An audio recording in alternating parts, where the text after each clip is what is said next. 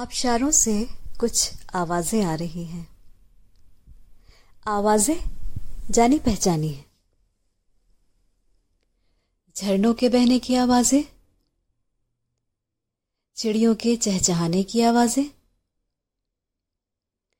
آوازیں کچھ کہہ رہی ہیں۔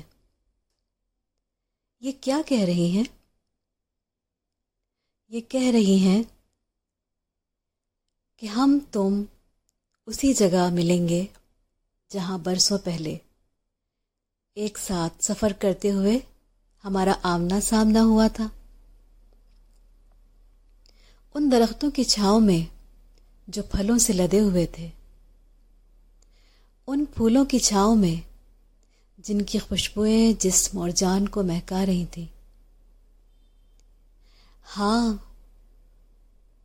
مگر کیا وہاں بیٹھنے کی اجازت ہوگی؟ درختوں کی چھاؤں تو گھنی ہے، مگر کیا انسانوں کے دلوں میں بھی اتنی گنجائش ہوگی کہ وہ ہمیں ایک جگہ بیٹھنے دیں گے؟ ہم دو الگ الگ ملکوں سے تعلق رکھنے والے؟ سوچنا پڑے گا۔ محبتوں کے عذاب اور محبتوں کے کرب وہی لوگ جانتے ہیں جو ان کربوں اور ان عذابوں سے گزرتے ہیں۔ غزلیں سننے والے، افسانے سننے والے، کہانیاں سننے والے اور سنانے والے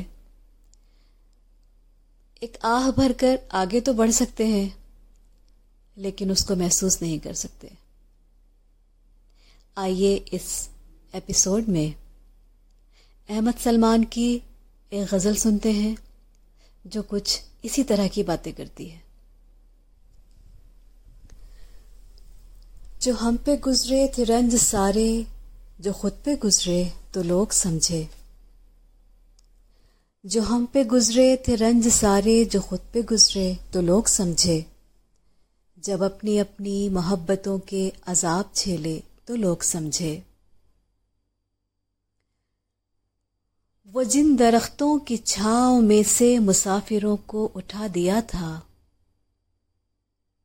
وہ جن درختوں کی چھاؤں میں سے مسافروں کو اٹھا دیا تھا، انہی درختوں پہ اگلے موسم جو پھل نہ اترے تو لوگ سمجھے، انہی درختوں پہ اگلے موسم جو پھل نہ اترے تو لوگ سمجھے۔ اسے کچی سی عمر والی کے فلسفے کو کوئی نہ سمجھا، اسے کچی سی عمر والی کے فلسفے کو کوئی نہ سمجھا، جب اس کے کمرے سے لاش نکلی، خطوط نکلے تو لوگ سمجھے، جب اس کے کمرے سے لاش نکلی، خطوط نکلے تو لوگ سمجھے۔ وہ خواب تھے ہی چنبیلیوں سے، سو سب نے حاکم کی کر لی بیعت، وہ خواب تھے ہی چنبیلیوں سے، سو سب نے حاکم کی کر لی بیعت، پھر ایک چنبیلی کی اوٹ میں سے جو سانپ نکلے تو لوگ سمجھے، پھر ایک چنبیلی کی اوٹ میں سے جو سانپ نکلے تو لوگ سمجھے۔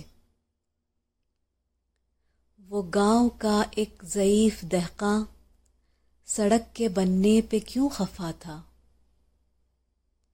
وہ گاؤں کا ایک ضعیف دہقاں سڑک کے بننے پہ کیوں خفا تھا، جب ان کے بچے جو شہر جا کر کبھی نہ لوٹے تو لوگ سمجھے، جب ان کے بچے جو شہر جا کر کبھی نہ لوٹے تو لوگ سمجھے۔